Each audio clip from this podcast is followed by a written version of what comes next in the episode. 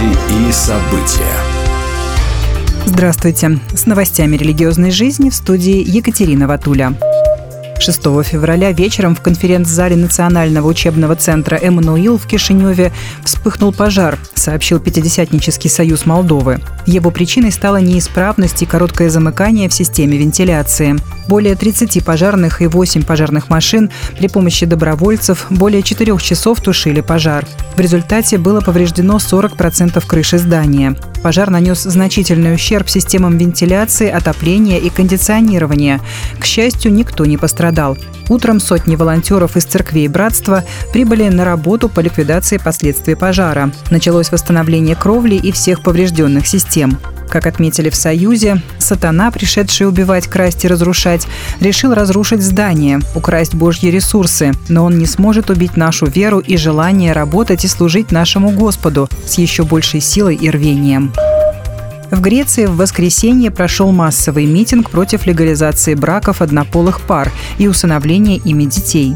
Митинг состоялся на центральной Афинской площади Синтагма, передает ТАСС. Сотни людей, полностью заполнивших парк, держали в руках греческие флаги, иконы и кресты, а также плакаты с лозунгом «Мы говорим нет». Выступавшие подчеркивали, что страна должна вернуться к своим христианским корням и традициям. Акцию организовал ряд православных сообществ. Присутствовали также православные священники, хотя официально Элладская православная церковь по решению Священного Синода постановила, что не будет участвовать в акциях протеста. Массовые митинги против однополых браков также прошли в Салониках и Патрах. Недавно проведенное исследование показало, что те, кто читает Библию в цифровом формате, читают больше, но понимают меньше. Евангелисты, как правило, с оптимизмом относятся к новым технологиям, развивая цифровые приложения по чтению Библии. Но проблемы возникают, когда дело доходит до понимания. Как показывают исследования, мы понимаем меньше, когда читаем с экрана. Это относится и к чтению Библии.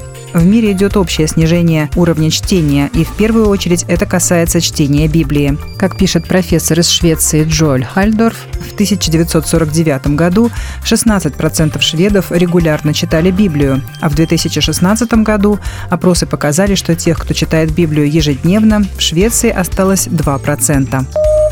Санкт-Петербурге 9 февраля открылась выставка «Русская Голгофа». Она организована храмом новомучеников и исповедников российских в Бутове совместно с историками из Москвы, Санкт-Петербурга и других регионов при поддержке Фонда президентских грантов в рамках проекта, посвященного подвигу новомучеников и исповедников, сообщает Седмица. На выставке представлена информация о ключевых событиях в истории церкви в 1922-25 годах, связанных прежде всего с кампанией по изъятию церковных ценностей, обновленческим расколом и сопротивлением действиям большевиков, духовенства и мирян. По словам директора мемориального центра Бутова Игоря Горькалова, подвиги новомучеников совершались в катастрофическое для страны время, а катастрофа в переводе с греческого означает «разрыв».